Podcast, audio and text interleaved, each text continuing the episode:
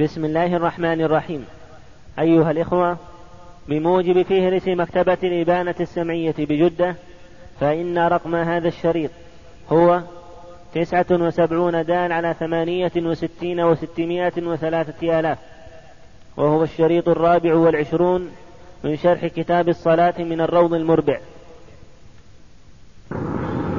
يجلس الإمام عندما يدخل ويسلم على المأمومين حتى يفرغ المؤذن من أذانه. فإذا فرغ المؤذن من أذانه قام فألقى الخطبة. وهذا الجلوس سنة. لو استمر قائما والمؤذن يؤذن ثم بعد الفراغ بدأ خطبته لا حرج عليه. نعم. وأن يجلس بين الخطبتين لحديث ابن عمر السابق. نعم. وأن يخطب قائما لما تقدم. كذلك. ويجلس بين الخطبتين.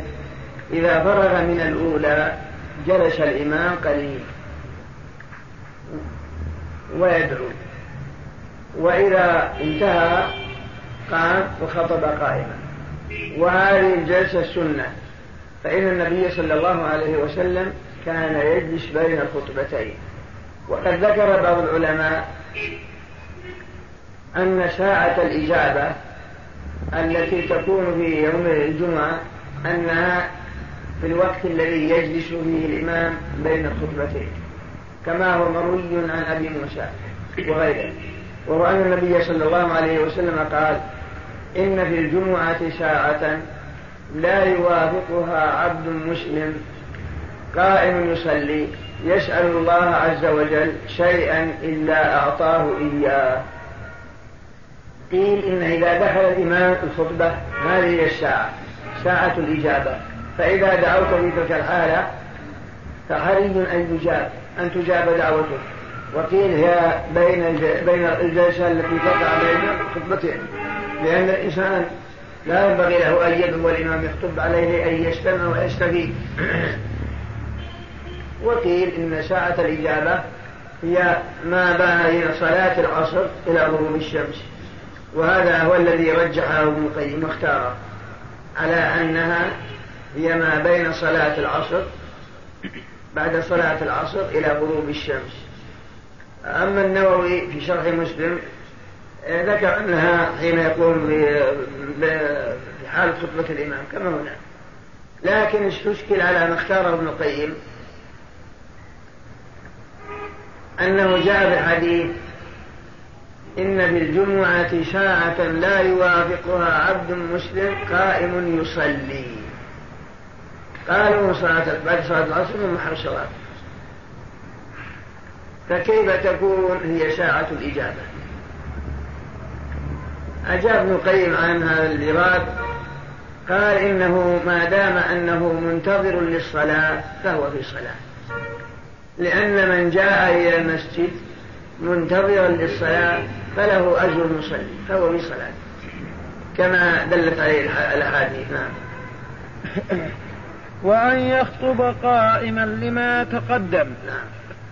ويعتمد على سيف أو قوس أو عصا لفعله عليه السلام رواه أبو داود عن الحكم بن حزن حزن ابن حزن وفي لا ابن حزن. وفيه إشارة إلى أن هذا الدين فتح به. كذلك ويعتمد الخطيب على سيف أو قوس أو عصا. ويخطب قائما لحديث الحكم بن حزم. قال الشارح هنا وفيه إشارة إلى أن الدين فتح به أي بالسيف هذا رده العلامة ابن القيم.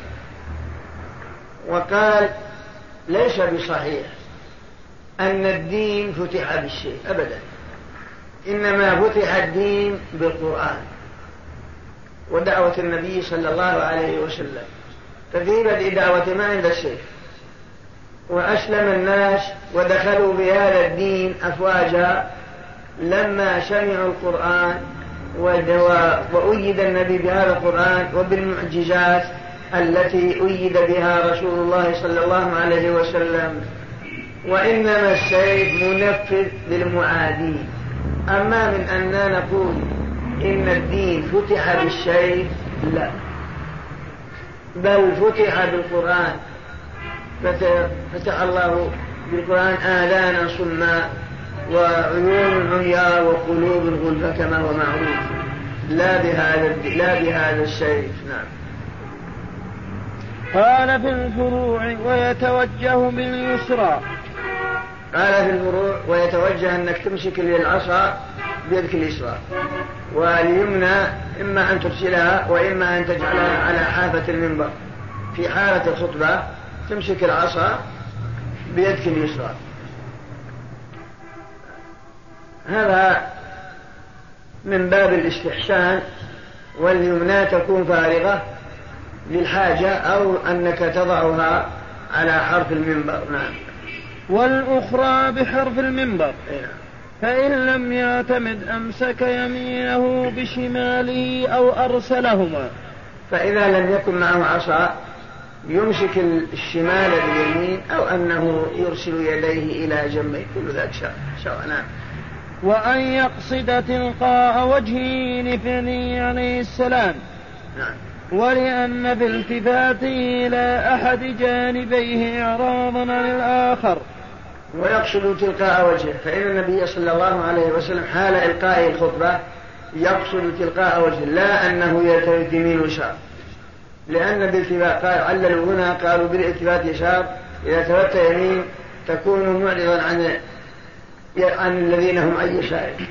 وإذا تفت يسار عن الذي فالأولى أن تقابل الناس بوجهك بدون أن تتلفت يمين ويسار. هذا لا ينبغي في الخطبة فإنه الذي من الأحاديث التي جاءت عن النبي صلى الله عليه وسلم كان يلقي الخطبة وهو متجه نحو المأمومين بدون أن يلتفت يمينا ولا شمالا. نعم. وإن استدبرهم كره. وإن استدبرهم كره. كنا يخطبهم مستقبل القبلة هذا مكروه. نعم. وينحرفون إليه إذا خطب لفعل الصحابة ذكره في المبدع. والمأمومون ينحرفون إليه أي يتجهون نحو الخطيب بقلوبهم وأبصارهم ليتأملوا موضوع خطبته وليستفيدوا.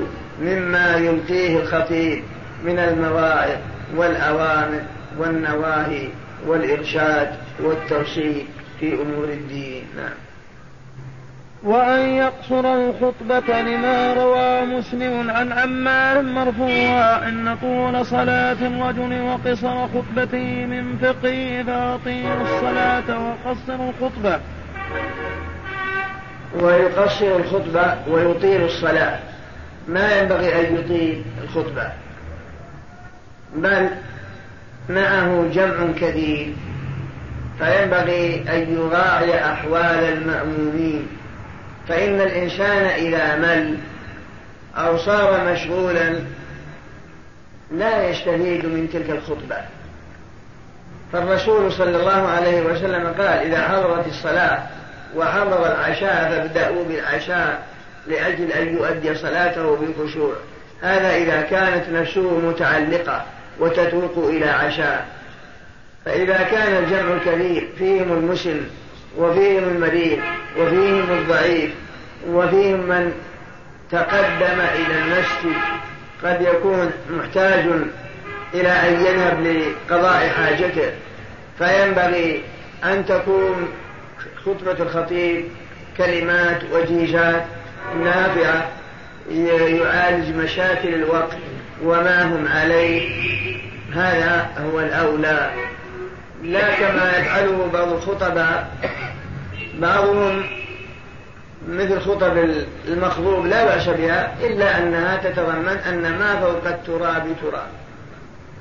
هذا حاصل. كل وعظ تتضمن أن ما فوق التراب تراب وهذا طيب في بعض الأحيان لكن ليست كل شيء بل الخطيب يلاحظ المشاكل يلاحظ الحوادث يرشد الناس ولا سيما بحضور هذا الجمع الهائل حتى إذا رجعوا إلى بيوتهم وإلى مجالس استفادوا مما ألقاه الخطيب في تلك المشكلة التي يعانيها الناس لأنه داعية وهو من دعاة من الدعاة أتباع الرسل. فأعظم دعوة يقوم بها الخطيب هو أن يختار المواضع التي هي مشاكل المجتمع من ربا من أشياء تنشر من أشياء تورث البلبلة. يتكلم بها أنصاف المتعلمين وما أشبه ذلك حتى يكون الناس على بينة من أمرهم وفي بعض الأحيان يذكرهم بالموت ما في مانع ويجهدهم في الدنيا ويخبرهم بمعان هذه الدنيا كما كان عليه سلفنا الصالح. فالنبي صلى الله عليه وسلم يقول أكثروا ذكر هذه من لذات الموت. لأنه إذا طرق في بعض الأحيان أكشبت القلب نقرة وأكشبت القلب خشية. والمواعظ هذه للقلوب مثل الشياط للأبدان. يقول ابن الجوزي في بعض كتبه إن المواعظ للقلوب كأمثال الشياط للأبدان. لو يلحقك رجل بشوط يضرب ظهرك شردته فهذه الموعظة تقرأ القلب وتضرب القلب حتى تسوقه إلى الله وتبعده عن الأمور التي تعلق بها القلب مما لا يجوز له تعاطيها. فيكون الخطيب كالطبيب. يلاحظ الدواء. يلاحظ الداء. كالطبيب يلاحظ الداء. فيختار الدواء النافع لهذا الداء الذي بالمجتمع. وأن تكون الثانية أقصر. ورفع صوته قدر إمكانه. وكذلك الثانية تكون أقصر من الأولى. ويرفع صوته بقدر إمكانه بدون رفع يؤدي إلى مشقته وكلفته. نعم. وأن يدعو للمسلمين لأنه مسنون في غير الخطبة ففيها أولى. ويدعو لعامة المسلمين لأنه مسنون في الخطبة. ففي الخطبة أولى كأن يقول مثلا بعدما يصلي على الرسول ويتوضأ عن الخلفاء وعن الصحابة يشرك نفسه والمسلمين معه في العفو وطلب العفو والرحمة ويسأل الله أن يعز الإسلام وينصر أهله ويذل الشرك ويخذل أهله وما أشبه ذلك. نعم. ويباح الدعاء لمعين. ويباح الدعاء لمعين. هو من باب الإله وبعضهم منعه. يعني كما لو دعا للسلطان بعين قال اللهم انصر فلان أو أيد فلان وما أشبه ذلك. إنما هذا من باب الإباحة نعم. وأن يخطب من صحيفة قال في المبدع وينزل وينزل مسرعا. ويباح أيضا أن يخطب من صحيفة. يجوز له. يؤدي الخطبة في ورقة. وإذا فرق ينزل مسرعا لكن ما بسرعة تلفت النظر وتكون مشوهة أو منقصا لمروءة الخطيب. نعم. وإذا غلب الخوارج على بلد فأقاموا فيه الجمعة جاز اتباعهم نصا. وإذا غلب الخوارج على بلد وأقاموا فيها جمعة جاز اتباعهم هذا بناء على أن الخوارج ليسوا بكفار. وإنما هم عصاة ارتكبوا كبيرة. ولهذا سئل علي رضي الله عنه عن الخوارج قيل أهم كفار؟ قال لا من الكفر فروا. فظاهر هذا أنهم ليسوا بكفار لأن لو قلنا أنهم كفار ما صحت الصلاة وراءهم. وإنما هم فسقة فالصلاة خلف الفاسق المسلم تصح لا سيما الجمعة.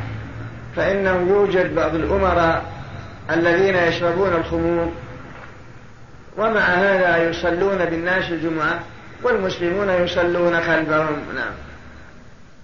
وقال ابن أبي موسى يصلي معهم الجمعة ويعيدها ظهرا.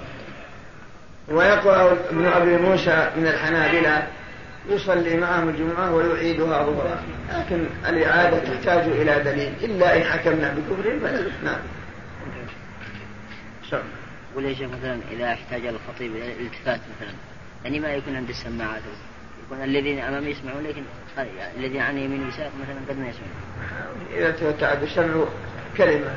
بتتعدى ولا لا استفاد لا ولا ولا ولا أما الآن فنترككم مع مجلس آخر من هذا الشرح. فصل والجمعة ركعتان يسن أن يقرأ جهرا في الأولى بالجمعة وفي الثانية بالمنافقين وتحرم إقامتها في أكثر من موضع من البلد إلا لحاجة فإن فعلوا فالصحيحة ما باشر الإمام أو أذن فيها فإن استويا في إذن أو عدمه فالثانية باطلة وإن وقعتا معا أو جهلت الأولى بطلتا الله وسلم على نبينا محمد وعلى آله وصحبه قال رحمه الله تعالى فصل وصلاة الجمعة ركعتان إجماعا حكاه ابن المنذر. بسم الله الرحمن الرحيم. قال رحمه الله تعالى وصلاة الجمعة ركعتان إجماعا. لم يختلف المسلمون في ذلك. ولم يقل أحد أن الجمعة تصلى أربع. أبدا. بل كانت تصلى ركعتين على عهد رسول الله صلى الله عليه وسلم ومن بعده إلى يومنا هذا. وجاءت أحاديث تدل أيضا على هذا. صلاة النهار عجما. إلا الجمعة والعيد. نعم. يسن أن يقرأ جارا لفعله عليه الصلاة والسلام في الركعة الأولى بالجمعة بعد الفاتحة وفي الركعة الثانية بالمنافقين لأنه عليه الصلاة والسلام كان يقرأ بهما رواه مسلم عن ابن عباس. يسن أن يقرأ الإمام يوم الجمعة في صلاة الجمعة بهاتين السورتين سورة الجمعة وسورة المنافقين. لأن النبي صلى الله عليه وسلم كان يقرأ بهما وجاء وكذلك كان يقرأ بسورة بدل الفاتحة بسورة سبح اسم ربك الأعلى وهل أتاك حديث غاشية هذا الذي كان النبي صلى الله عليه وسلم يقرأ. كما كان يقرأ في صلاة العيد أيضا بسورة قاف واقتربت الساعة. وذلك لاشتمالهما على إرسال الرسل وكيفية عقاب الأمم وتنوعها الذين كذبت رسلها وأنكرت ما جاءت به أنبياؤها فعذبوا بأنواع من العقوبات. يحذرنا أن نفعل مثل فعلهم بتكذيب النبي صلى الله عليه وسلم فيحل بالناس مثل ما حل به كذلك سورة الجمعة فإنها اشتملت على امتنان الله سبحانه وتعالى ببعثة النبي صلى الله عليه وسلم. في قول هو الذي بعث في الأميين رسولا منهم وكذلك أتباعه في قوله وآخرين منهم لما يلحقوا بهم وأن هذا من فضل الله على عباده لخلقه على خلقه واشتملت على من كان عنده علم ولم يعمل به كعلماء اليهود وأن مثلهم كمثل الحمار يحمل أسفارا ولهذا جاء بعد قل يا أيها الذين هادوا إن زعمتم أنكم أولياء لله إلى آخره. ثم أيضا ذكر الجمعة والحث على المجيء إليها واستماع ما يلقيه الإمام من ذكر الله أي من الخطبة والمبادرة إلى الصلاة والسعي بعد انتهاء الصلاة في الأرض لطلب الرزق. وأن الله سبحانه وتعالى هو الذي يرزق عباده وهو في الدنيا والآخرة.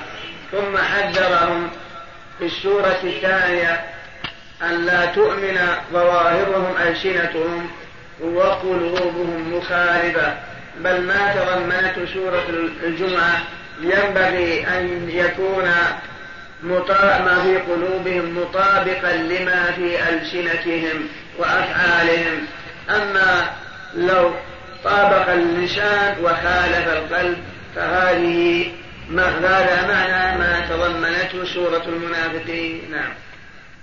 وأن يقرأ في فجرها في الأولى ألف لام ميم السجدة وفي الثانية هل أتى لأنه عليه الصلاة والسلام كان يقرأ بهما متفق عليه من حديث أبي هريرة. ويسن أن يقرأ في صلاة الفجر من يوم الجمعة بسورة ألف لام تنزيل السجدة وهل أتى على الإنسان؟ يقرأ السجدة في الركعة الأولى كاملة وفي الركعة الثانية هل أتى على الإنسان كاملة ولا ينبغي له أن يقسم السجدة في الركعتين بل هذا مكروه وقد ذهب ابن النحاس يعني أبعد ابن النحاس إلى ما ذهب إليه حيث يقول أنها تبطل الصلاة. لو قسم سورة السجدة في الركعتين يقول بطلت صلاته. ولكن هذا لا دليل عليه لا إلا أنه ما ينبغي له أن يقسمها بل عليه أن يقرأ السورتين كل سورة في ركعة. أما القول بالبطلان فهذا لا يوافق عليه وإلا ذهب إلى هذا ابن النحاس. لكن لا أعرف له دليل ولم أعلم أحدا. أيضا قال بقوله وإن قال أحد بقوله فهو قول إنسان.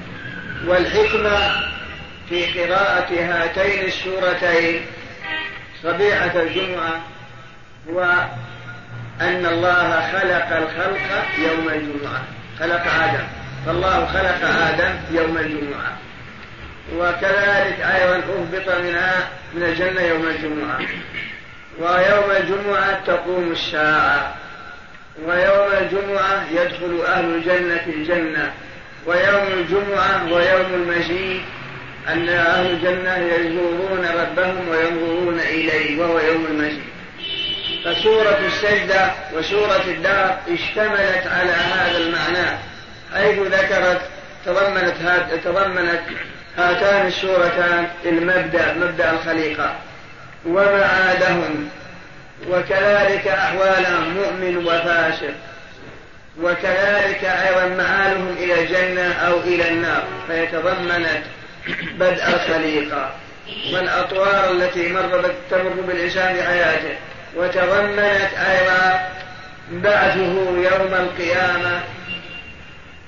فلهذا ناسب قراءة هاتين السورتين يوم صبيحة يوم الجمعة لاشتمالهما على الأمور التي أوجدها الله يوم الجمعة من الخلق والبعث إلى غير ذلك نعم.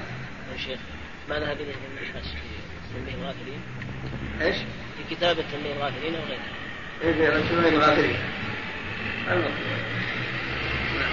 وتحرم إقامتها أي الجمعة وكذا العيد في أكثر من موضع من البلد إلا أن عند الحنابلة تكره المداومة على قراءة هاتين السورتين في الفجر. فجر كل جمعة قلنا يلازم دائما يقرأ سورة السجدة وسورة الإنسان. قالوا إن المداومة تكره. ومذهب الشافعية أنه يداوم. والحنابلة علموا بالقراءة قالوا لو داوم على خشية أن يظن العامة أنها أن قراءتها في فجر كل جمعة واجبة لعدم انفكاك الإمام عنها وقراءة غيرها. فلهذا قالوا تكره المداومة نعم وتحرم إقامتها الجمعة وكذا العيد في أكثر من موضع من البلد لأنه عليه الصلاة والسلام وأصحابه لم يقيموا في أكثر من موضع واحد. وتحرم إقامتها. أي الجمعة في أكثر من موضع. يعني لا يجوز لهم تعدد الجمعة في البلد بل يقتصرون على مسجد واحد. لأن النبي صلى الله عليه وسلم كان يصلي الجمعة في مسجده وفي المدينة نحو خمسة مساجد وكانت تتعطل يوم الجمعة. بل ويأتون إلى من العوالي من نحو خمسة أميال وسبعة أميال يصلون مع النبي صلى الله عليه وسلم. وجرى على هذا العمل خلفاء أبو بكر وعمر وعثمان وعلي وبعدما كثر الناس وكثرت الحركة في المدينة لم يقيموا جمعة ثانية. ولا في الدنيا أن أقيم في الدنيا من بلاد المسلمين جمعتين أبدا. في القرن الأول والثاني. فأول جمعة أقيمت في الإسلام مع قيام الجمعة الأولى. أول من أقامها المعترض في بغداد. سنة 280 تقريبا. في أول جمعة أقيمت مع قيام الجمعة الأولى. وذلك أن المعترض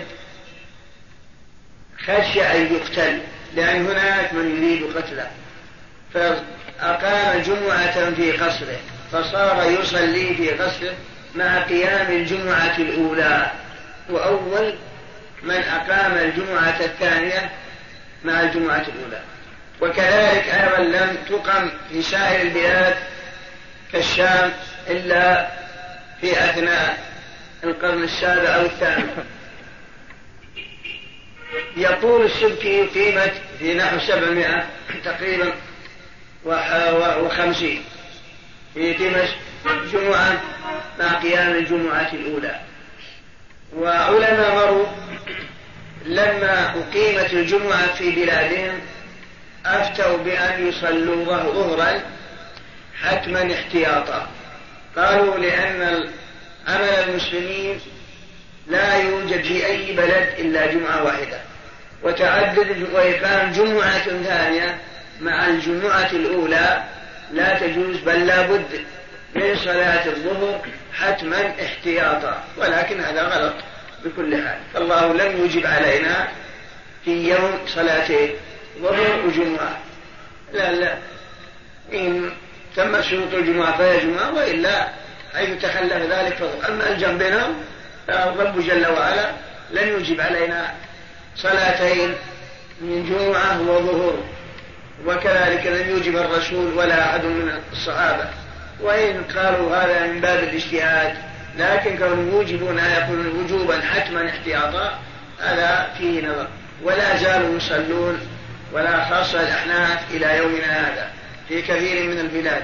بعدما يصلون الجمعة يقومون ويصلون ظهرا يقولون لأن البلد تعددت فيها الجمعة ونخشى أن جمعتنا هذه لا تصح نظرا إلى أنها ليست هي الأولى في البلد فلا بد أن نصلي ظهرا حتما احتياطا. وأن تعرف أنه إذا دعت الحاجة لا مانع. لكن هنا سؤال وهو قول الشارح هنا والماتن وتحرم إقامتها في أكثر من موضع من البلد إلا لحاجة. السؤال كيف يحرم؟ ما دام يجوزون للحاجة كيف يحرم؟ فهل الحاجة تستثنى من التحريم؟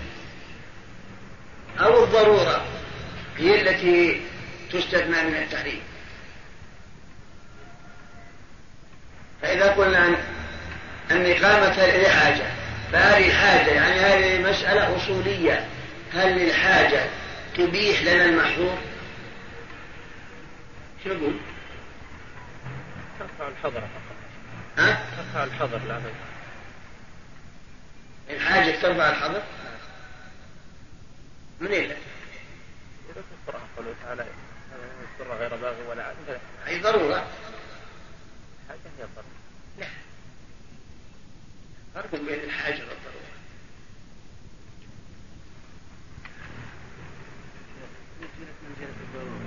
ها؟ هذه الحاجة نزلت منزلة الضرورة. كيف؟ طيب من قبل وش الفرق بين الحاجة والضرورة؟ الحاجة يمكن أن يستغنى أما الضرورة فتوقف عليها ويتوقف عليها ضرر هنا الضرورة لا يمكن الاستغناء عنها أبدا. مثل الميتة. ما كتمتك إيش تسوي؟ ما كتمت الميتة؟ تموت. أي ضرورة؟ ما ما ما ما مضطر أما الحاجة ما هي ضرورة يمكن الاستغناء عنها. ولهذا ما يباح لك تاكل من الميتات لوجود الحاجة. ما يجوز. إلا إن كان في محل ضرورة. والضرورة هي التي لا يمكن الاستغناء عنها والحاجة هي التي يمكن ومحتاج ومضطر لها لكن هي ضرورة يمكن الاستغناء عنها هذه الحاجة. فهم لو قالوا ماذا تحرم إقامتها بأكثر من موضع من البلد إلا لضرورة كان صح صح لكن قل إلا لحاجة شو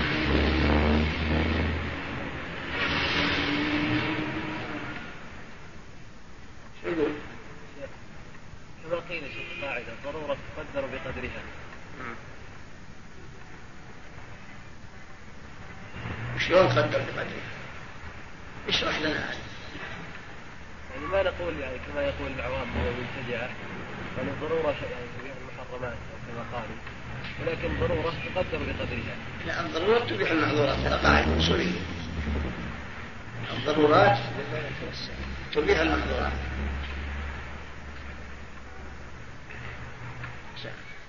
أكلك الميتة حرام. محظور بإجماع الأمة بالقرآن العزيز. حرام عليك تأكل ميتة. ولكن الضرورة أباحت لك هذا. بل قالوا من باب لو مثلا فرضنا أنك محتاج للأكل بتموت. مضطر ضرورة. ولا وجدت ميتة. ولا وجدت ما تأكل. لكنك وجدت آدمي مباح قتله. كجان محصن أو كافر نبي قتله. مثلا قالوا يجوز إنك تمزع الخبز وتأكل. على قدر الحاجة. يعني يموت شو يسوي؟ وهذا مباح القتل ما دام مباح القتل قالوا يجوز. لأن مقتول مقتول. وأنت نبي نقتل حياتك ولا إذا وجد ميتة تقدم على لحم الآدم. هذا بشرط أنه يعني مباح القتل نعم. ماشي.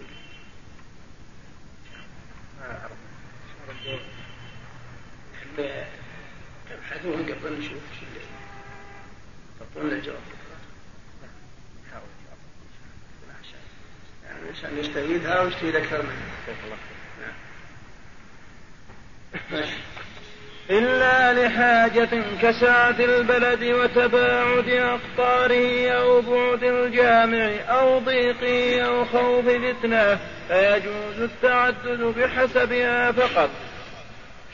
كذلك إذا كان ثم حاجة جاز تعدد إقامة الجمعة في البلد كضيق المسجد أو خوف وقوع فتنة فيما لو صلوا في مسجد وكأن يكون قبيلة بينهم شيء من الضغائن والإحن فلو صلى الجميع تقاتلوا بالسيف فلا مانع من إقامة جمعة أخرى.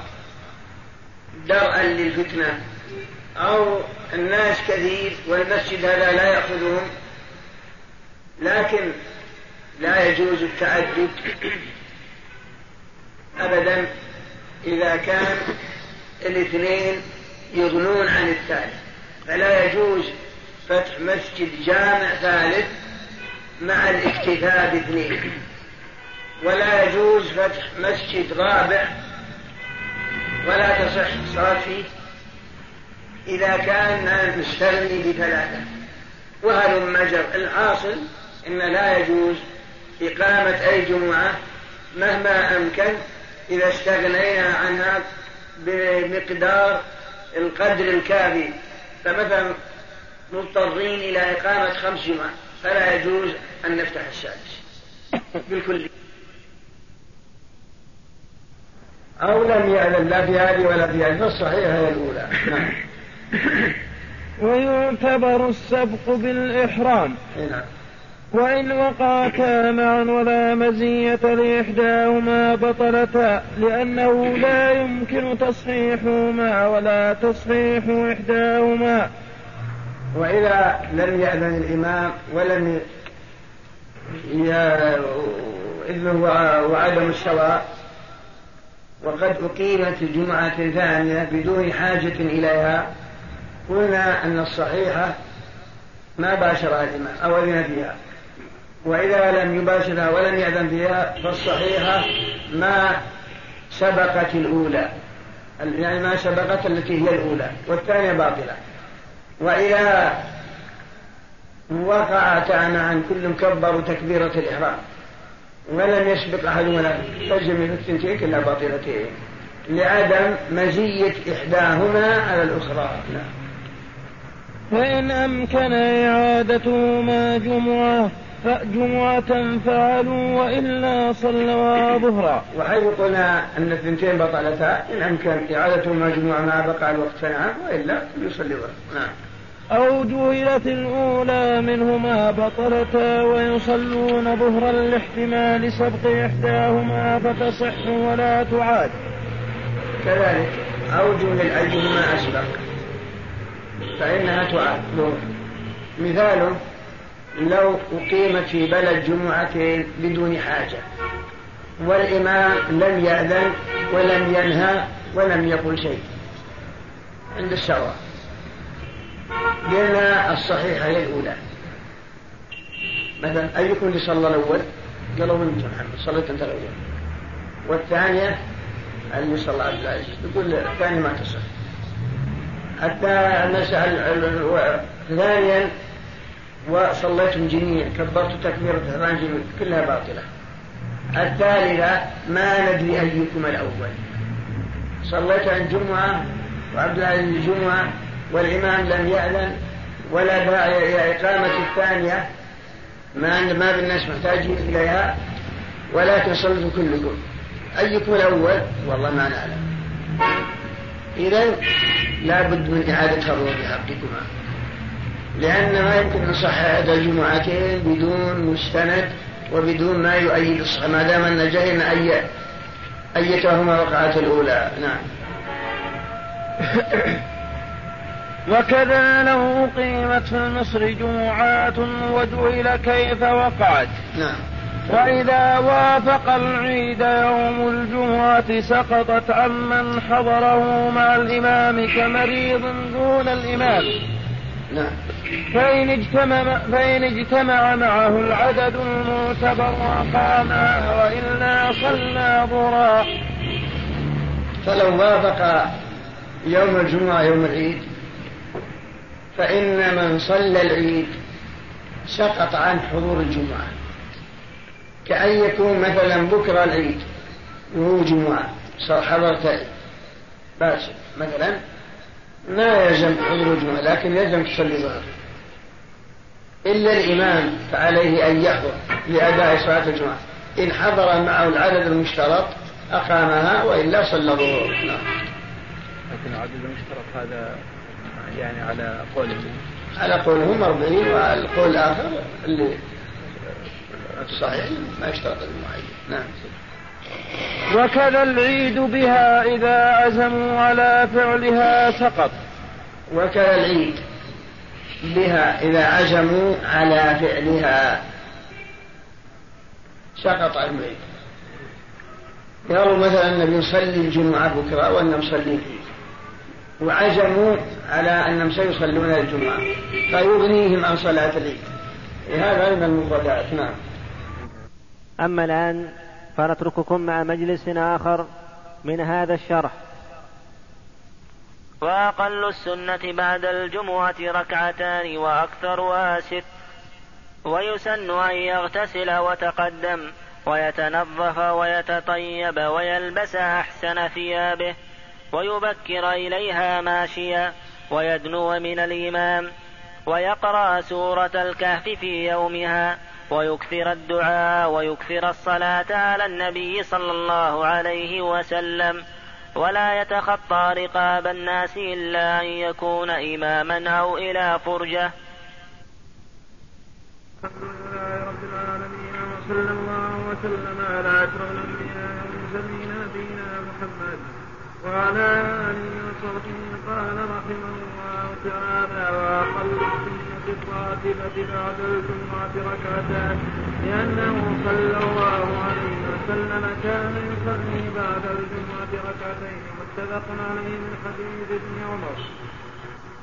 بسم الله الرحمن الرحيم قال رحمه الله تعالى وأقل السنة بعد الجمعة ركعتان كما في حديث عمر في الصحيحين وكان يصلي ركعتين في بيته وجاء في حديث أبي هريرة عند مسلم وهو أن رسول الله صلى الله عليه وسلم قال إذا صلى أحدكم الجمعة فليصلي بعدها اربعا فجمع بين حديثين إن صليت في المسجد فتصلي أربع ركعات وإن صليت الراتبه في بيتك فركعتين. عملا بحديث ابن عمر وفي المسجد أربع ركعات عملا بحديث أبي هريرة. هذا الذي ذهب إليه الإمام أحمد وإسحاق واختاره شيخ الإسلام تيمية. نعم. وأكثرها ست وأكثرها ست ركعات لقول ابن عمر كان النبي صلى الله عليه وسلم يفعله رواه أبو داود. نعم. ويصليها مكانه بخلاف سائر السنن فببيته. وأكثرها ست لحديث ابن عمر. واختار الموفق أن أكثرها أربعة. الحديث الصحيح في مسلم. إذا صلى أحدكم الجمعة فليصلي بعدها أربعة. هذا رأي الموفق منه. يرى هذا الرأي. وكذلك يصليها في المسجد في مكانه. بخلاف بقية السنن ينبغي أن تكون في بيته. ولكن قول في مكان مو بالمراد في موضع مصلى يعني في مكان في المسجد. هذا هو المراد. يعني إذا صليت الجمعة فتصلي السنة الراتبة بعدها في المسجد. لا لا أن المراد في الموضع الذي صليت فيه الجمعة. كيف قال إيش؟ بين حديثين إيش؟ قالوا أكثر وشد دليل على إيش؟ دليلهم على أن أكثر السنة هذا الحديث من حديث ابن عمر هذا. إذا كان الرسول صلى الله عليه وسلم كان يفعل. رواه أبو داود. سلم الحديث في كتاب الشارع ويسن فصل بين فرض وسنة بكلام أو انتقال من موضعه ويسن فصل بين السنة والفريضة بكلام أو انتقال من المولى لحديث معاوية وهو أن رسول الله صلى الله عليه وسلم نهانا أن نصل صلاة بصلاة حتى نتكلم أو نخرج. يعني المعنى يصار صلاة بصلاة السلام عليكم ورحمة الله السلام عليكم ورحمة الله الله أكبر يعني على طول. هذا ما ينبغي. إما أنك تتكلم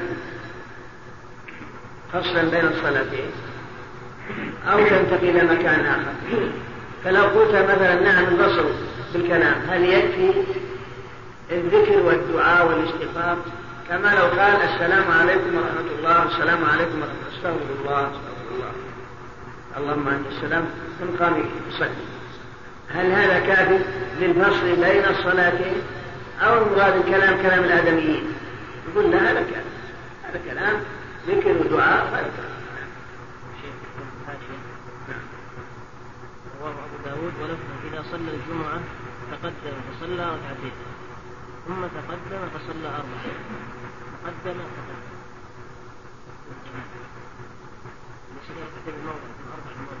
ينتقل. إلى صحابات يبي ينتقل من مكانه.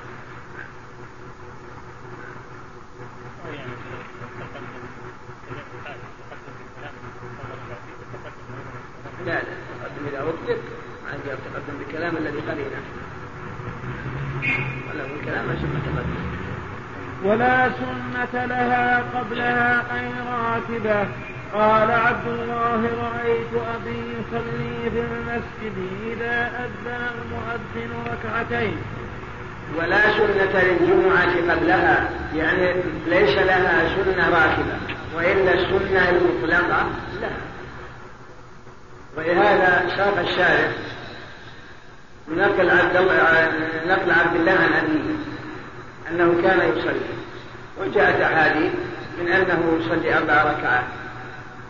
والعمدة هي أحاديث رسول الله صلى الله عليه وسلم هي العمدة في ذلك كله. لكن ذهبت الشافعية إلى أن للجمعة راتبة قبلها. أما عند الحنابلة وكثيرين يقول لا ليست راتبة إنما يصلي تحية المسجد ويصلي ما تيسر له قبل صلاة الجمعة ليست راتبة إذ أن الراتبة بعدها. ذهبت الشافعية إلى أن للجمعة راتبة قبلها.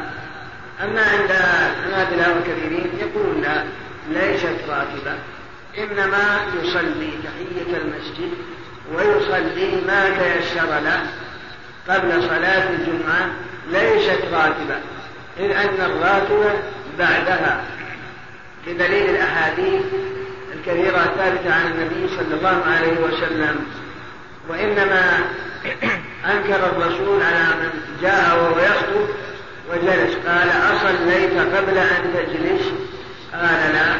قال قم فاركع ركعتين.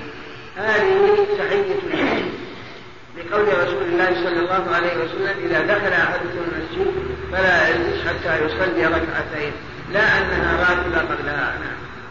ويسن أن يغتسل لها في يومها لخبر عائشة لو أنكم تطهرتم ليومكم هذا. وعن جماع وعند مضي أفضل. وتقدم وفيه نظر. ويسن أن يغتسل بخبر عائشة لو أنكم تطهرتم ليومكم هذا. لو استدل الشارع بحديث أبي سعيد كان أحسن. في الصحيحين وغيرهما وأصرح بالدلالة من هذا وهو أن النبي صلى الله عليه وسلم قال غسل الجمعة واجب على كل محترم. هو أصرح وأصح من حديث عائشة لو أنكم تطهرتم من يومكم هذا فقول غسل الجمعة واجب هذا يدل على تأكله وذهبت الظاهرية إلى أنه واجب عليك أن تغتسل يوم الجمعة. لهذا الحديث قالوا وإطلاق في لسان الشارع ينصرف إلى الوجوب الذي تركه يألم به الإنسان.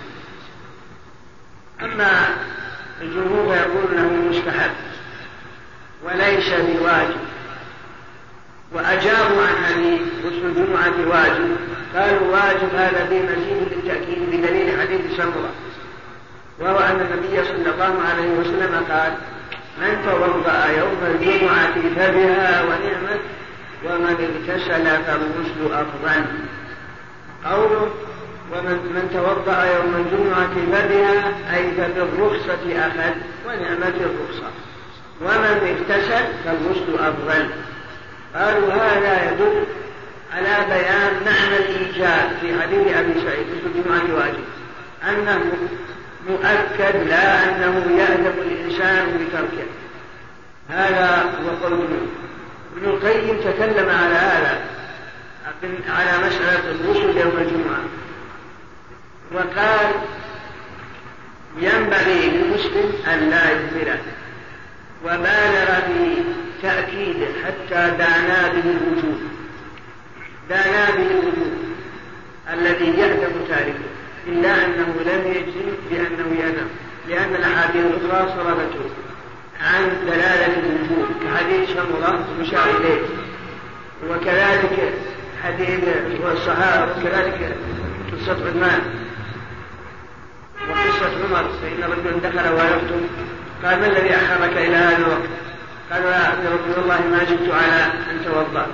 قال والوضوء أيضا والوضوء أيضا.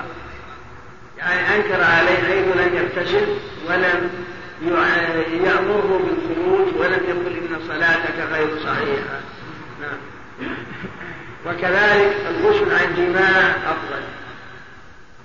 إذا كان عند الإنسان ضعف وأمكن فكون يوم الجمعة أفضل لحديث من غسل واغتسل وتقدم وفيه نظر. يقول أن يوم الجمعة تقدم. الشارع يقول فيه نظر يعني أن ما تقدم. ما تقدم ذكر مشروعية غسل الجمعة. ولكن يحتمل أن الماتريدي بتقدم العبارة التي سبقت في كتاب الطهارة وهي قول وإن استعمل في الطهارة المستحبة كتجديد وضوء وغسل جمعة وغسلة وثالثة يعني لأنها لا بأس به. وإن استعمل يعني يكره كراهة التنزيل بس. وإن استعمل في مستحب كغسل جمعة. فقال الشارع يقول الماتن يقول تقدم في هذه العبارة أن غسل الجمعة مستحب لأن الماء المستعمل في غسل الجمعة لا يسلبه الطهورية والشارع لم ينتبه لهذا قال وفي قوله وتقدمنا وأنه لم يتقدم نعم ويسن إيش؟ بكلام الشارع متعبد نعم. حاشية الشيخ الرحمن. وتقدم وفيه نظر أي في قول ماتن وتقدم.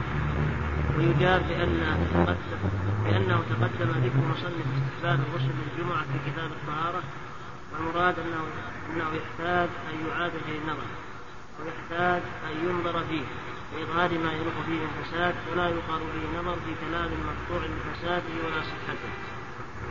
بل فيما كان فساده محتملا فإن قيل في كلام مقطوع بفساده كان كناية أو محاباة وإن قيل فيما هو مقطوع بصحته كان عنادا ومخالفة. لا في نظر يعني يقول هو تقدم إنما تقدم. الحكم معروف ما في داعي ويسن تنظيف وتطيب لما روى البخاري عن ابي سعيد مرفوعا لا يغتسل رجل يوم الجمعة. كذا بالرفع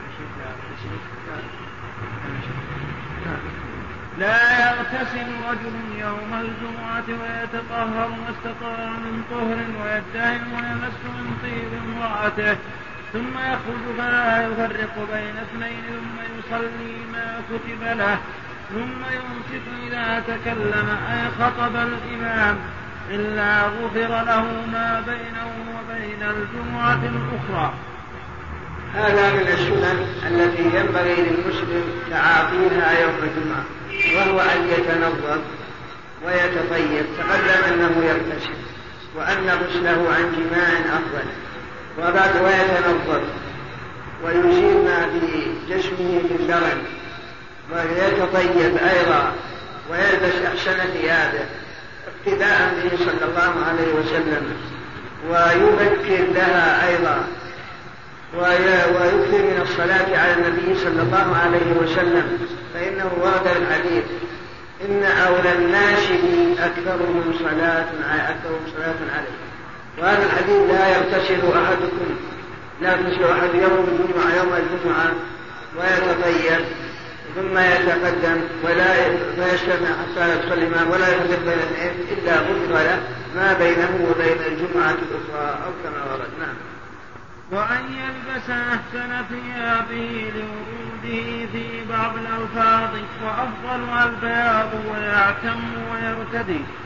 ويلبس أحسن ثيابه وأفضلها البياض.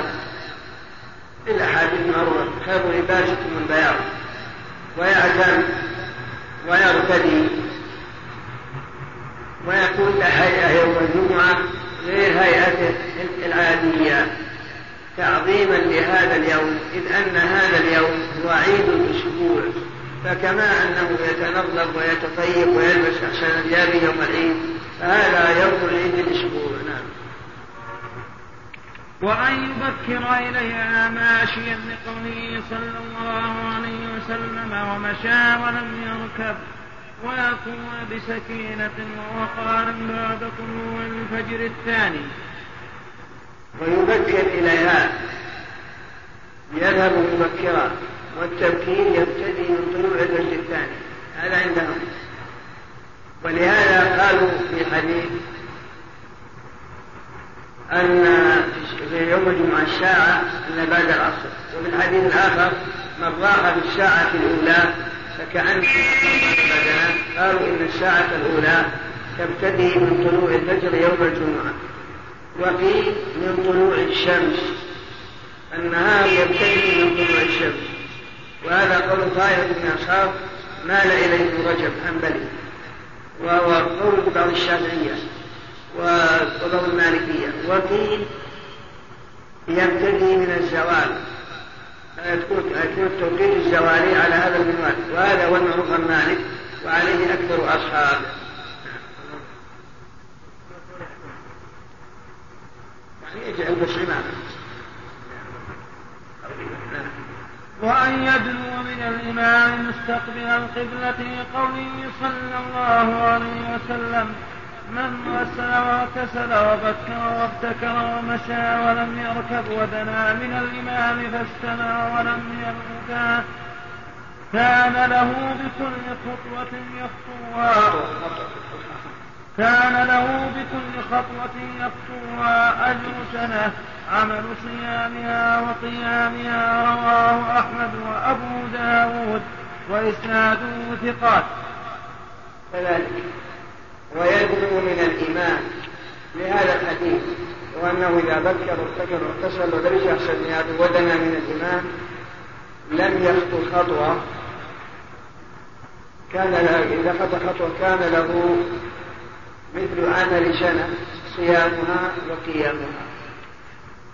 فهذا يدل على مشروعية السبت ويدل على مشروعية الاغتسال والدنو من الإيمان ويدل على أنه ينبغي أن يذهب إلى المسجد ماشيا إذا لم يشق عليه بأن لا يركب السيارة إلا إذا كان بعيدا ويكلم وإلا فالأولى أن يمشي.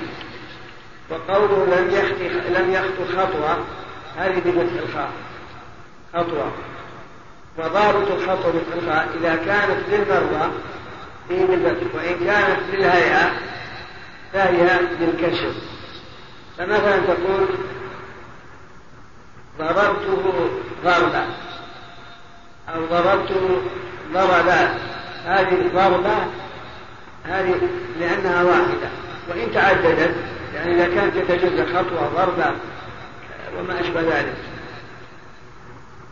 جالسان أما إذا كانت للهيئة هذه تكون بالكسر مثلا أقول لك أنا ما هذه الجلسة مو بالمراد أنك تجلس جلسة بدلا من أن تكون مضطجع أو واعي أو قائم إذا كانت جلسة غير معلومة يقال ما هذه إذا كانت بداية وإلا إذا كان نجلس جلسة نجلس عندنا جلسة ما هو جلسة لأن مراد بالمرة المقابلة للقيام أو الاتجاه ويقول ابن مالك في هذا وفعلة لمرة كجلسة وفعلة لهيئة كجلسة. ويشتغل بالصلاة والذكر والقراءة. وأن يقرأ سورة الكهف في يومها لما روى البيهقي بإسناد حسن عن أبي سعيد مرفوعا. من قرأ سورة الكهف يوم الجمعة أضاء له من النور ما بين الجمعتين. ويمكن الصلاة على النبي صلى الله عليه وسلم فإنها تتأكد في يوم الجمعة وليلتها. ويقرأ أيضا سورة الكهف. فإنه جاء في الحديث أن النبي صلى الله عليه وسلم قال من قرأ سورة الكهف يوم الجمعة أضاء له النور ما بينه وبين الجمعة الأخرى هذا كله يدل على فضيلة قراءة سورة الكهف يوم الجمعة نعم. وأن يكثر الدعاء رجاء أن يصادف ساعة الإجابة وأن يكثر الصلاة على النبي صلى الله عليه وسلم. لقوله صلى الله عليه وسلم أكثروا علي من الصلاة يوم الجمعة رواه أبو داود وغيره وكذا ليلتها ويكثر أيضا الدعاء ويكثر من الاستغفار ومن الصلاة على النبي صلى الله عليه وسلم بل الصلاة على الرسول تتأكد في يوم الجمعة وليلتها. فتقول اللهم صل وسلم على عبدك ورسولك محمد. ولك أن تسأل هنا سؤال. تقول معلوم إن أن الله أمرنا أن نصلي عليه. فنقول اللهم صل وسلم على عبدك ورسولك. معنى اللهم اللهم ندى ندى بمعنى يا الله. اللهم يا ندى حذف حرف ندى وعوض عنها ما. معنى اللهم يعني يا الله صل على عبدك ورسولك محمد. فنحن نسأل الله أن يصلي على الرسول. فكوننا نسأل الله أن يصلي على الرسول مع أن الله صلى عليه. قبل دعائنا فدعاؤنا هذا هو باب تحصيل الحاصل كيف نقول يا ربنا يا الله صل على الرسول؟ مع أن الله يقول إن الله وملائكته يصلون على النبي. يا أيها الذين آمنوا صلوا عليه وسلموا تسليما. فالله أمرنا أن نصلي عليه. وأن نسأل الله بأن يصلي عليه في حين أن الله صلى عليه قبل دعائنا. نقول لك نعم هذا سؤال لا, لا بأس به. لكن الجواب ففي سؤالك الله أن يصلي على الرسول مع أن الله صلى عليه قبل دعائه.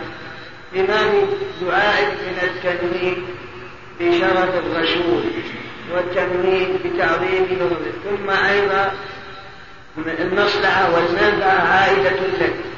فأنت إذا صليت على الرسول سألت الله بأن يصلي على رسوله فإن الله يصلي عليه كما في الحديث من صلى علي واحدة صلى الله عليه بها عشرا فتكون المصلحة والمنفعة عائدة لك أنت لما يحصل لك من العدل والفضل والثواب.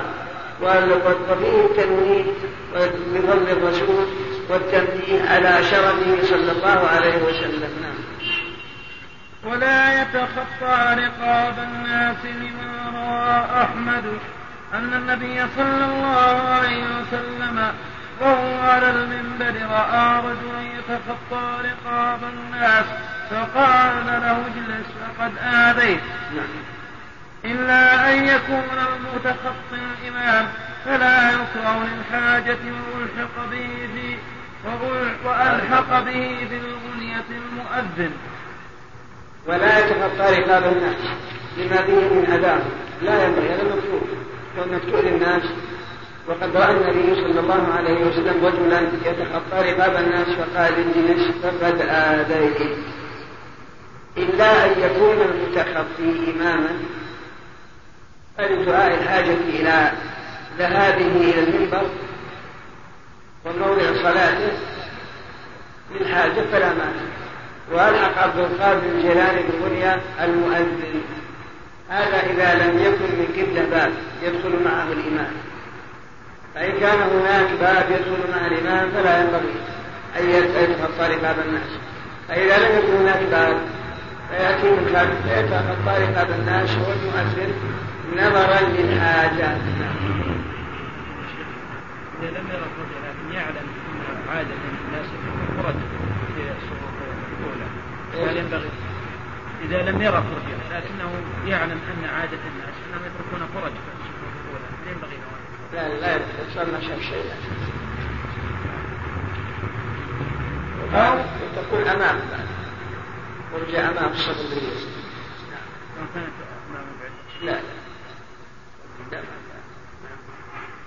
أو يكون التخطي إلى فرجة لا يصل إليها إلا به فيتخطى لأنهم أسقطوا حق أنفسهم بتأخرهم.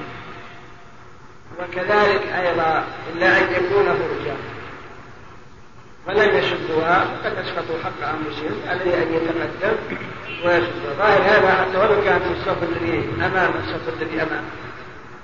لأن التخطي لا يكون إلا بهذا لكن الكلام أظن لا إنما إذا كان الصف الذي يلي أما إذا كان الصف الذي قدام قدامه ولا يمكن إلا بعد تخطي صفين أو ثلاثة فلا. لكن ظاهر كلام الشارع حتى ولو كان أمام صف أو صفين ما دام أنهم لم يشدوها فيتقدم ويتخطى رقابهم حتى يصل إليها. نعم.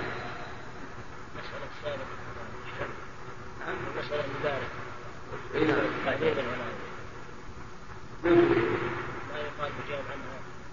إن الحاجة تنزل منزل في الضرورة بعض أحيانا توضح القاعدة أن الضرورات تبيح المحظورات ولم نسمع أن الحاجات تبيح المحظورات. الحاجة تنزل منزله الضرورة. إلى ان نقول الحاجات إلى أن نقول الحاجات تبيح المحظورات لأنها منزلة منزله الضرورة. عبر بعض السيوط الاشباه والنظائر قاعدة. عن حاجات ليس منزلة الضرورات وتعطى حكمها في بعض الأحيان. هذا ممكن في بعض في بعض الأشياء. لكن هنا يحتاج إلى الذي يظهر ما هو بعد؟ يظهر نقول المحرم على قسمين محرم لذاته هذا لا يبيحه إلا الضرورة كالميتة مثلا محرمة لذاتها مثلا. آه، أو محرم مال المسلم حرام عليك إنك تجيب تأخذ مال المسلم إلا لضرورة لأنه محرم لذاته. ومحرم لا لذاته بل لغيره. كيتعدد الجمعه في الموضع في موضع.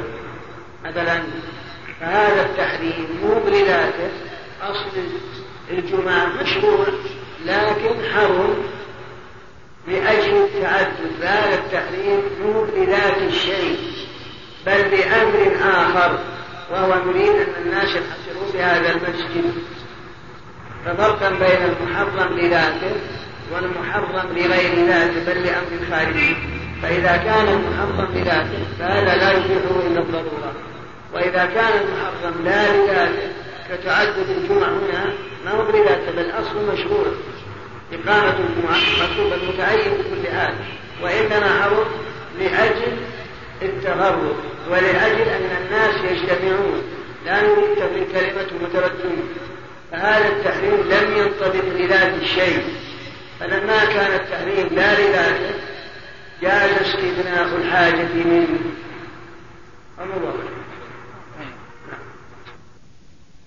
أما الآن فنترككم مع مجلس آخر من هذا الشرح. وحرم أن يقيم غيره فيجلس مكانه إلا من قدم صاحبا له في موضع يحفظه له. وحرم رفع مصلى مفروش ما لم تحضر الصلاة ومن قام من موضعه لعارض لحقه ثم عاد إليه قريبا فهو أحق به. ومن دخل والإمام يخطب لم يجلس حتى يصلي ركعتين يوجز فيهما. ولا يجوز الكلام والإمام يخطب إلا له أو لمن يكلمه. ويجوز قبل الخطبة وبعدها. الحمد لله رب العالمين وصلى الله وسلم على أشرف الأنبياء والمرسلين نبينا محمد وعلى آله وصحبه. قال رحمه الله تعالى وحرم أن يقيم غيره ولو عبدا أو ولده كبير. فيجلس مكانه لحديث ابن عمر أن النبي صلى الله عليه وسلم نهى أن يقيم الرجل أخاه من مقعده ويجلس فيه متفق عليه. بسم الله الرحمن الرحيم. قال رحمه الله تعالى وحرم أن يقيم غيره فيجلس مكانه سواء كان في الجمعة أو في غيرها.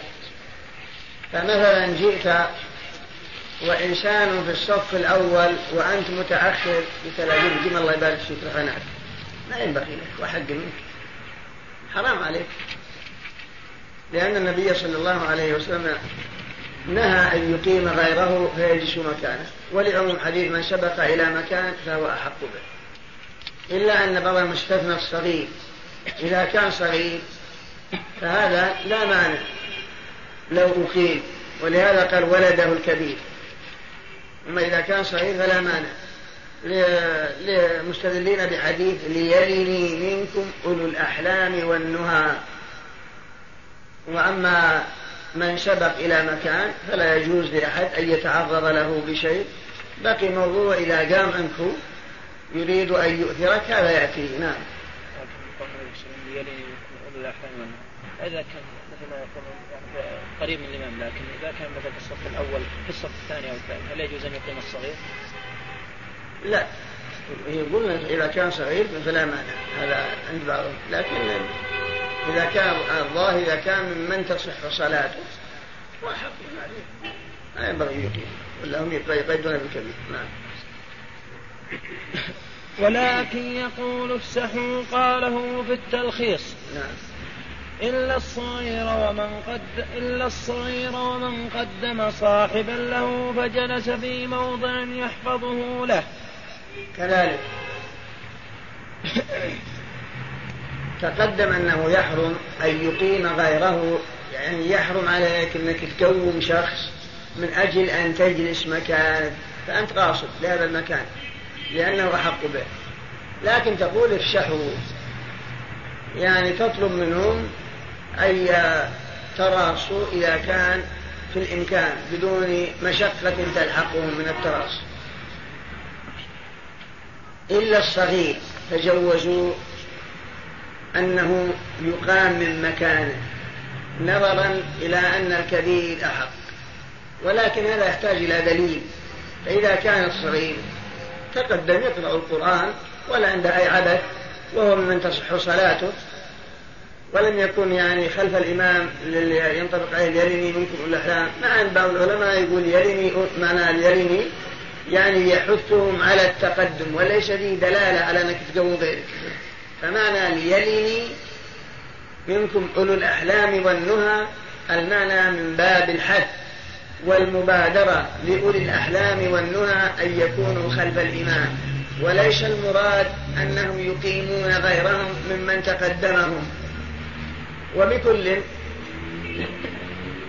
ذكروا أن الصغير يقام ولكن إذا كان الصغير لم يحصل منه ما يؤذي والصغير ممن تصح صلاته وقد سبق إلى هذا المكان فقيامه من مكانه يحتاج إلى دليل.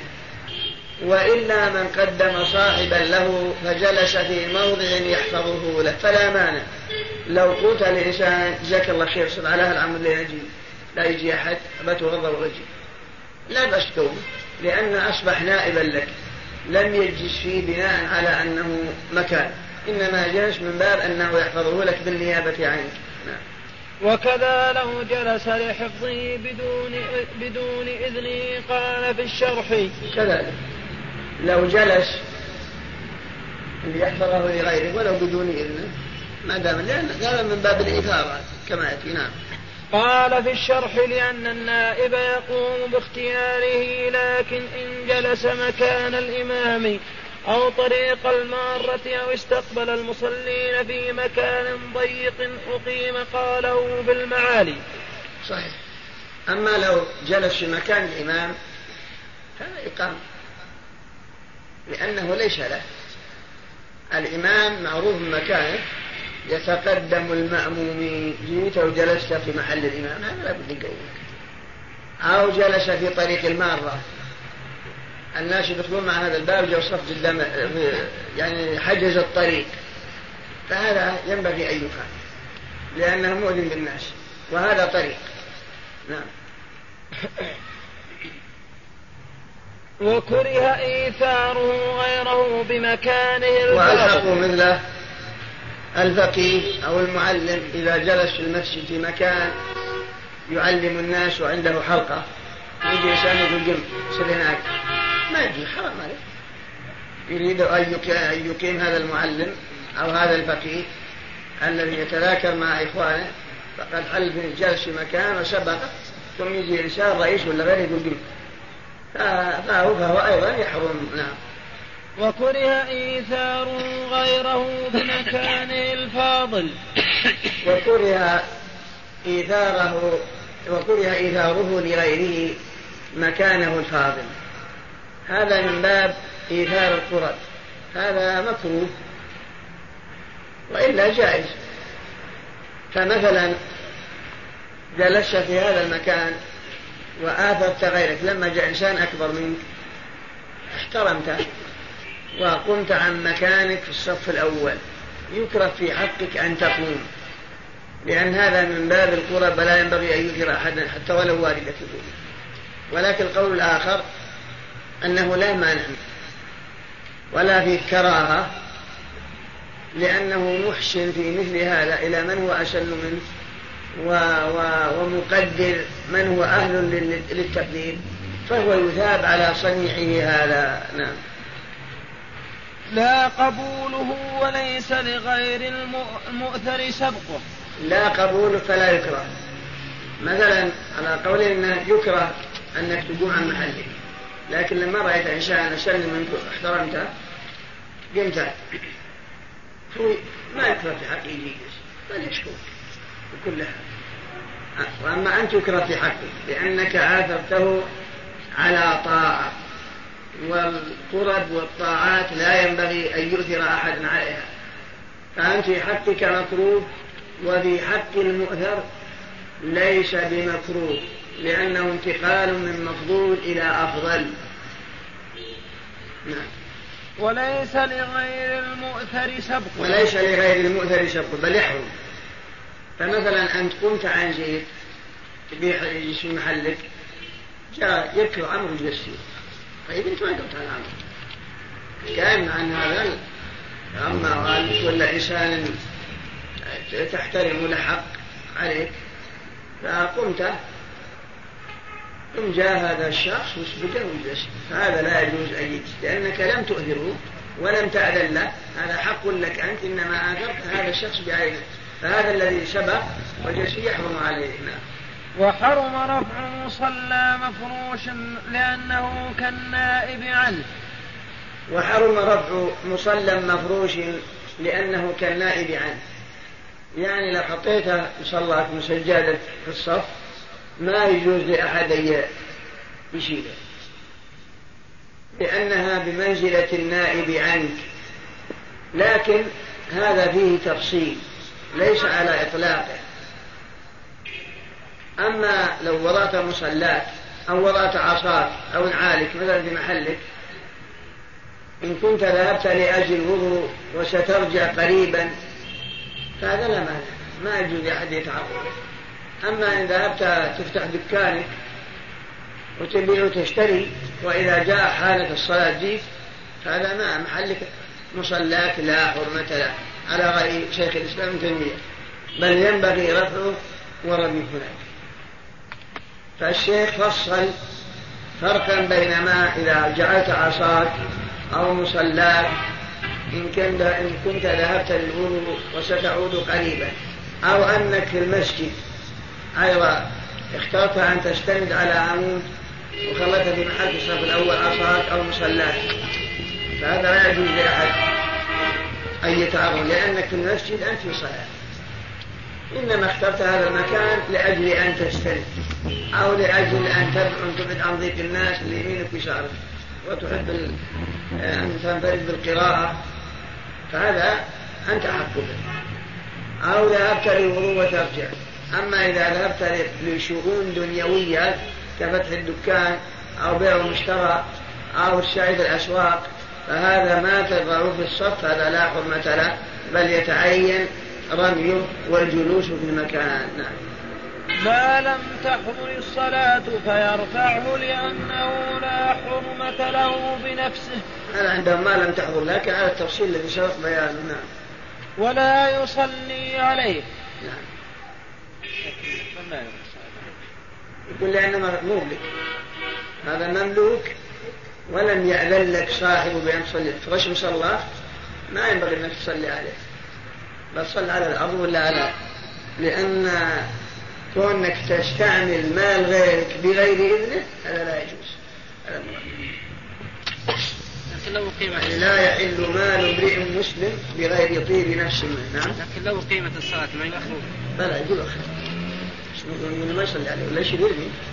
بعض مثل أحيانا شيخ يكون مثل الشخص أتى بسجادة يصلي عليها وفي أثناء الصلاة مثلا حصل فرج في الصف يعني تراصوا فالشخص انتقع السجادة وبقي. هل يحل الذي جنبه أن يصلي عليها أم يزيل؟ لا ما دون وجود لأن راعيها يشوفها وزحم عن مكان من غير اختيار. وأن جئت من غير اختيارك لا بأس به ومن قام من موضعه لعارض لحقه ثم عاد إليه قريبا فهو أحق به لقوله عليه السلام. من قام من مجلسه ثم رجع إليه فهو أحق به رواه مسلم. ومن قام من موضعه لعارض ثم عاد إليه فهو أحق سواء كان في المسجد أو في المجلس. في بيتك مثلا كأن يكون لك لا محل. وأنت تقهويه ولا محل لكن قام برا عارض لإنزال فضلات في أنفه وإلا ما أشبه ذلك. ثم عاد هو أحق ما ينبغي لأحد يجلس لأنه لم يكن رغبة عنه أو في المسجد أيضا هذا محل في الصف يقرأ ثم حصل لعارض خرج من وراء المسجد ورجع. هذا هو حقه ولم يقيده الأكثر بالعود قريبا. ولم يقيده الأكثر بالعود قريبا بل هو حقه وإن طال لكن الظاهر مثل ما قيدنا نعم. ومن دخل المسجد والإمام يخطب لم ي... والإمام يخطب لم يجلس ولو كان وقت نهي حتى يصلي ركعتين يوجد فيهما لقوله صلى الله عليه وسلم. إذا جاء أحدكم يوم الجمعة وقد خرج الإمام فليصلي ركعتين متفق عليه زاد مسلم وليتجوز فيهما.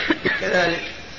ومن دخل والإمام يخطب لم يجلس حتى يصلي ركعتين حتى ولو كان في وقت نهي والشمس واقفة لكن سبق لنا أن الصلاة في وقت النهي لا تجوز. أما هنا في فإنه يصلي ولو كان وقت نهي لأمرين. الأمر الأول أن النبي صلى الله عليه وسلم لما رأى سلية الغطفاني جاء والنبي يخطب ولم يصلي بل جلس قال أصليت قبل أن تجلس؟ قال لا. قال قم فاركع ركعتين. ولم يقل وقت غيره فالإطلاق يقتضي أنه يصلي الداخل والإمام ويخطب على أي حال. الشيء الثاني أن وقت النهي قصير جدا قد لا يضبط خاصة الزواج قد لا يضبط. بل حكى بعضهم ما هو في وقت نهي. إنما تقف الشمس في مرأى العين وإلا فهي شاعرة. وقدره قدروه يعني في رأي العلم بمقدار قراءة الفاتحة. فزمن وقت النهي لأجل زوال لأجل وقوف الشمس بين تناهي الظل وتوسط الشمس في كبد السماء ثم ميلها إلى الجهة الأخرى مقدار قراءة الفاتحة. ومثل هذا زمن قصير نعم. لكن ظاهر الحديث أنه يصلي ركعتين. هنا سؤال. قلت أنت مثلا لو قلنا لك دخلت والإمام يخطب. قلنا لك قم صل. لا صليت ركعتين. قلت والله أنا عادت إذا جيت يوم الجمعة أصلي أربع تسليمتين. أصلي بعد تسليمة الأخرى. شو نقول؟ ينبغي أن يزيد على ركعتين لأنها تحية المسجد. لأنه مأمور باستماع الذكر ومأمور بتحية المسجد. تحية المسجد ركعتين. صلي ركعتين والباقي يستمع الذكر. وهي الخطبة يبقى أصلي كل الصلاة خير أصلي تسليمتين يفوت شيء يفوت. الصلاة لا تفوت والخطبة تفوت. إيش تقولون؟ أن الجمعة لا لها يعني ما لها سنة قدام الصلاة. ها؟ الجمعة ما لها سنة قدام الصلاة معينة يعني. إيه ما لها راتبة. هي راتبة قدام ما ما لها راتبة. لكن يصلي أربع يعني؟ لا يصلي سنة المسجد يعني. مثل ما قال محمد نعم يصلي ركعتين يكفي ولا يجوز له يصلي أكثر. بل حكى بعضهم أنه يحرم عليه. لأنه مأمور باجتماع الخطبة. مأمور باجتماع الخطبة وإنما هذا لأجل تحية المسجد. نعم. فإن جلس قام فأتى بهما ما لم يطل الفصل. فإن جلس يعني دخل والإمام دخلت والإمام يخطب جلست. ثم نبهك إنسان قمت. تقول الجلوس فات محله ما دام أن الفصل قريب. أما إذا طال الفصل فسنة فات محلها. فتسن تحية المسجد لمن دخل غير وقت نهي إلا الخطيب. وداخلون إلا الخطيب وداخل وداخلون لصلاة عيد أو بعد شروع في إقامة.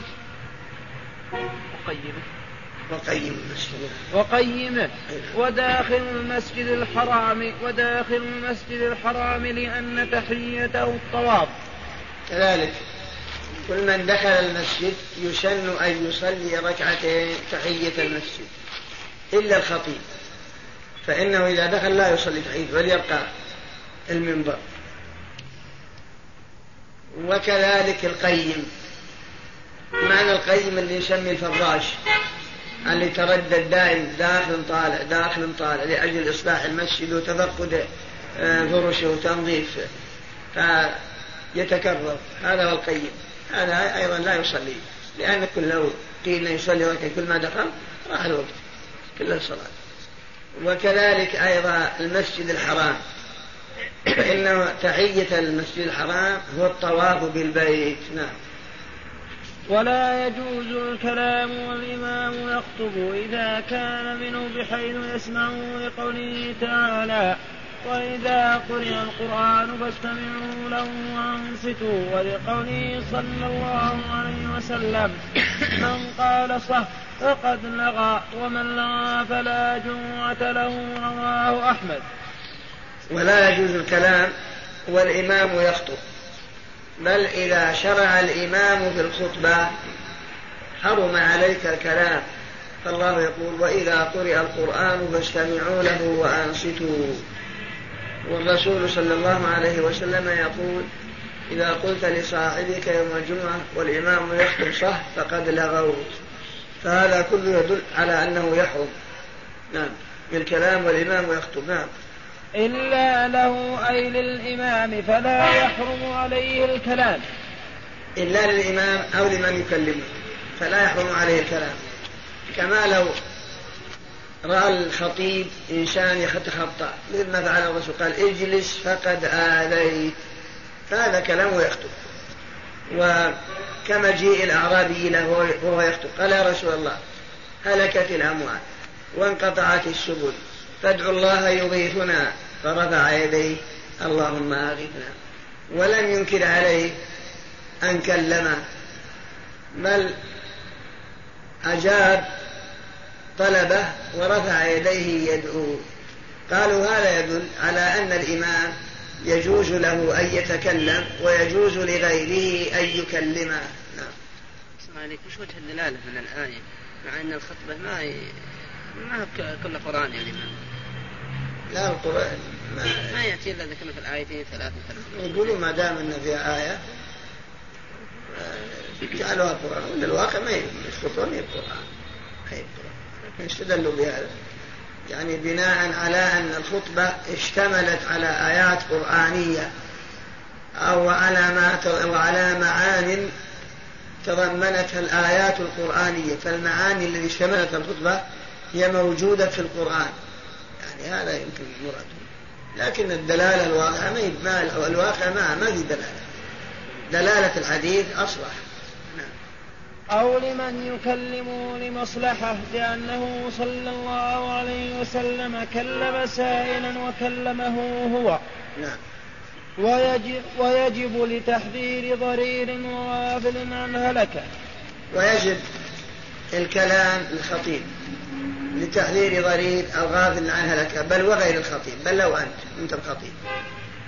كما لو رأيت إنسانا مكتوب بصر يطيح لك في جليد. يجب أن تتكلم تقول يمينك ولا يشارك أو غافل عن هلك الإمام خطب ورأيت حية انشابت واتجهت نحو إنسان. اتجهت. يجب عليك أنك تكلم تقول حي قدامك وخر. فلا يقال أنك ارتكبت محرم. هذا معنى وغافل عن هلك. أنا. ما يخالف. لا. لا ما ما دام إنه يجتمع لأنه يشوق حتى وهو يقرأ القرآن. لكن ما يقاس على كسرات يا شيخ لا. هذا عبث. فرق هذا يعبث وذا فعل سنة. اي لكن هذا كانه إذا تسوق ينشغل لا ما هو هذا يؤدي سنة ويستمع لخطبة الإمام. والسواك أولا سنة وثانيا يطرد النوم عنه لأجل أن يسمع الخطبة. أما الذي يعبث بالحصى هذا ما ما شيء من السنن بل يدل على أن اشتغل جوارحه عن عن سماع الخطبة. أما, أما لو فرضنا أن السواك بيشغله لا. لأنه مأمور بالاستماع للخطبة. وما تتضمنته. فلو فإذا فرضنا أن السواك يبي يشغله لا ما ينبغي. لأن السواك متعين. لكن الغالب أنه ما يشغله. لأن السنة يطرد عنه النوم يجعل لكن يمكن بعض الناس يمكن يشغل نعم. يجوز قطع الصلاة على الحية والعذراء إيش؟ قطع الصلاة على الحية والعذراء إيش؟ على الحية والعذراء لقتل حية وعقرب يجوز يقتلها ولا ولا يقطع الصلاة بصلاة. نعم. أقول يقتلها وهو يصلي. حتى ولو ولو ولو أدى إلى أنه يمشي يمها نعم. ويجوز الكلام قبل الخطبة وبعدها وإذا سكت بين الخطبتين أو شرع في الدعاء في الدعاء.